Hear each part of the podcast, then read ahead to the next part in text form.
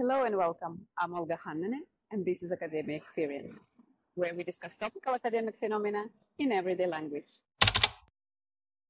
Today, we are at the University College London to meet with Dr. Karen Wilkes, who is a lecturer in critical media studies. Hello, Karen, and welcome to our podcast. Uh, thank you for inviting me, Olga. Yeah, today we will be talking about the Caribbean, mm-hmm. and this is one of your uh, research areas of interest. Mm-hmm. Uh, when I hear about the Caribbean islands, I have the picture of island paradise, mm-hmm. and I know that you worked a little bit, or actually researched uh, mm-hmm. uh how the uh, the image of the paradise has been constructed. So, mm-hmm. could you tell us a little bit more about that? Yeah. So. Um my area of research, and one of them is is on um, the Caribbean, but on the visual um, language um, that is used in in tourism um, promotional materials, um, and I was particularly interested in the way that um, myths of paradise or ideas of escape and luxury are, are packaged in a visual form.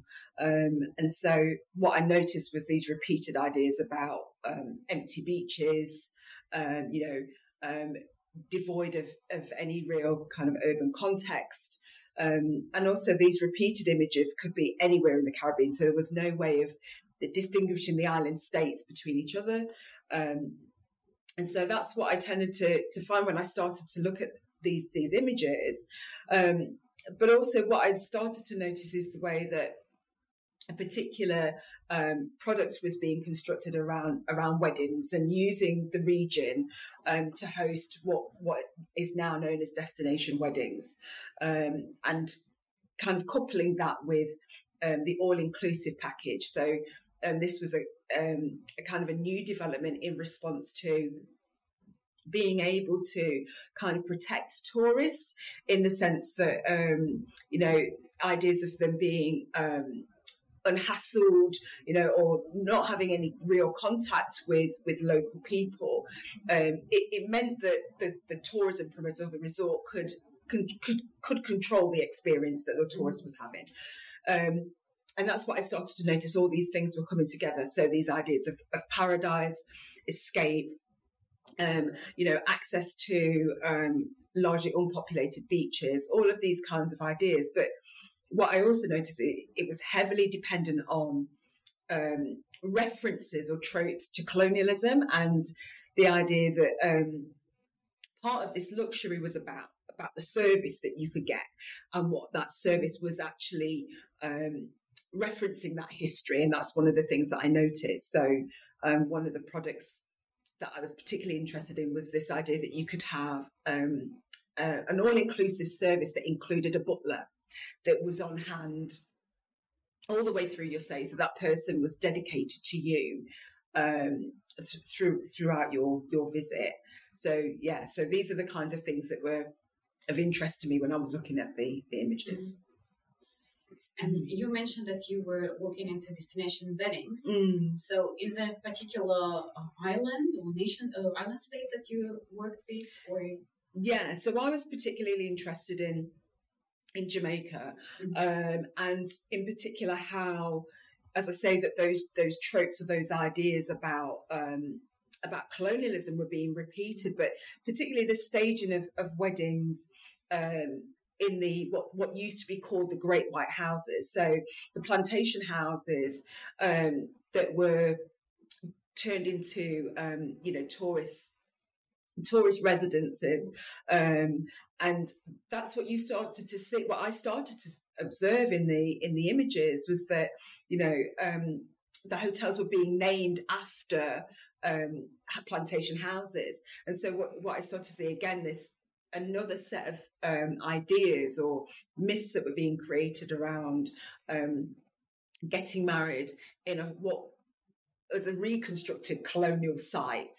Um, and using those references. So, particular, what I saw was repeated references to white. So, you know, the White House, white beaches, and also really fitting in with that discourse of weddings. Um, and using those those ideas and repeating them, you know, through throughout the promotional material. white dress. That's you. A white dress and a white dress. So yeah, so you know, particularly um, using the white dress as a as a kind of a, um, a hook, if you mm. like, um, and then all, all the decor surrounding that was to echoed those ideas of this elaborate white dress. I see. That's very interesting and this is a picture that is created for tourists and mm-hmm. consumers. Mm-hmm. But what about the other side, the uh, service providers and uh, local populations? So this was yeah. So this was one of the things that that I found that was um, quite problematic in that um, that the region is heavily dependent on on tourism for its you know for um, its income generation. Um, and I particularly wanted to understand well, what are the terms of of um, being able to welcome tourists in this in this way? And one of the things that I noticed was how you know the local populations were often um, only welcomed into the resorts or say would work in the resorts. They weren't particularly um, able to, to use the necessarily use the facilities or the beaches. So there was a particular trend um, in the 1990s of um, beaches being privatized um, and and you know people not having access to, to beaches that were once public. Um, and also particularly concerned with the way you know that the wages tend to tend to be low and because tourism work is seasonal and, and you know I understand that this is um, not just a case of the Caribbean but when um, you know when business is slow, that those those workers are, are then um, let go. Um, so it could just position them in a, um, as as quite precarious, um, and then you're just responding to those demands of of the tourism industry, which you know, um, as we saw with the pandemic, you know you have to respond to what what is what is happening globally but it just leaves them quite precarious um, so these are the kinds of things that i'm particularly um, interested in looking at how um, those people who are who are actually doing the labour, doing the work, what are their conditions um, in relation to you know what they're servicing. Um, so, um, following the pandemic, I was interested in how um, the, the region is responding to um, the fall in tourism numbers and you know what they were doing in in, res- in response to that. So that's how I've, I've, come to really be interested in digital nomads and what um, what that means for the region. So I'm particularly interested in how that's going to really um, impact on the current situation of you know food insecurity, which is which is a big issue in in the region. That um, you know most of the region's food is imported. And so how that that is going to basically work out if if they're inviting people into the region, you know, what is that going to mean for local people? Because prices of food are already quite high. So these are the kinds of things I'm interested in. This is a very interesting point because mm. when we hear about the Caribbean and tourism in the Caribbean, we do not usually hear about issues of food insecurity or any other downsides. Yeah, yeah, and I think I think that's interesting because um, tourism is, has been considered uh, a success for the region in in that it's enabled uh, many of the island states to service their debts. Um, and prior to the pandemic, there were you know there were some um, positive um, comments being made about how the debts were being serviced and um, uh, and tourism was um, an, a tool of empowerment, it was described. Um, but one of the things, the difficulties of that is is the way in which um, those sets of debts have been serviced. Um, I think um, largely through low low wages, um, uh, to, to keep the region competitive, that they you know keeping wages wages low. That's been one of the consequences.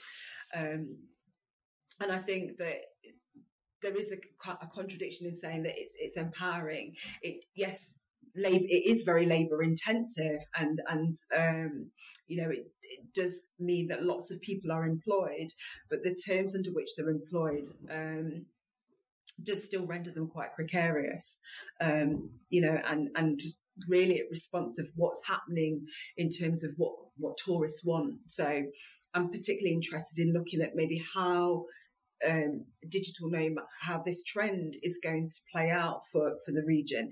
In particular, if um, tourists who who are largely affluent um, are coming to the region, um, what kinds of demands will they be coming with? What will their expectations be? So, um, I mean, in terms of you know um, food, what kinds of food will they be expecting? Which has to be imported into the region, um, I don't think is is necessarily going to address the current issue of food insecurity, which already exists. So that you know that's some of the, the concerns that I, am particularly interested in looking at, um, and also um, with respect to, for example, internet access. Um, internet access for the region is is quite expensive, so um, you know, for, for digital nomads, I would imagine that that is one of the things that you would be looking for is that having really good, you know, internet access and stay, yeah. yeah, that, that in order to be able to do that work, um, that you need good internet and reliable internet access. Um, so they, they're the kinds of things that I, I'm interested in in exploring more as, as you know this tr- trend continues. Yeah, and um, before the recording, we uh, were talking that the price of internet in Barbados is the, the sixth highest, yeah, in the world. Yeah, yeah, yeah. It's it's high. It's quite quite expensive. So you know, um, if for example the local population um, don't have access to to things which perhaps in the global north uh, um, are considered utilities now, not necessarily as um, considered to be luxuries, then um, there are power relationships there that, that I think do need to be examined. I see. Yeah. Yeah, speaking of digital nomads and looking at the um, Caribbean islands visa programs, digital mm-hmm. nomad visa programs, mm-hmm they've been among the pioneering island nations, uh, nations in general, yeah. who were launching uh, digital nomad visas as yeah. a um, as a reaction to the loss of visitors yeah. during the pandemic. Yeah. So they were um, the first ones, and when you look at the prices of digital nomad visas, they are among the highest in the world. Yeah. Um, I checked that, uh, for example, Antigua and Barbuda had um, uh, the cost of the visa is uh, 1500 US dollars, yeah. which is not uh, a cheap no, visa fee. No. And the uh, income threshold or income, minimum income that is required is over 4,000 US dollars per month. So yeah. they really targeting uh, a specific group of nomads, I would say, who yeah. really can yeah. Um, afford to travel yeah. to the Caribbean and stay in the Caribbean. Yeah, yeah. So there is there is a concerted um, effort really to, to target um, tourists or visitors who have a certain level of, of, of income. And I guess my what I'm interested in is what is that going to do to the local population? You know, what where are those um, digital nomads going to live? You know, if they if you're asking visitors to come and stay for like periods of six months to a year, that um, I would I would be thinking, well, what kinds of services are they going to be expecting? You know, where are they going to live, and how's that going to affect the local population? Is that going to have an impact, for example, on housing? Um, you know, on lo- on food prices locally, and as a, you know, we've also discussed um, on internet access. So, you know, if you're inviting people to come and to come and live and, and really um, settle for for a, a, for a period, you know, what services are going to be provided that perhaps the local population are not necessarily getting. Yeah, yeah. that's an important point to make. Mm. As um, now we hear in the news that digital nomads are increasingly accused of issues of gentrification mm. and um, uh, housing prices. Yeah.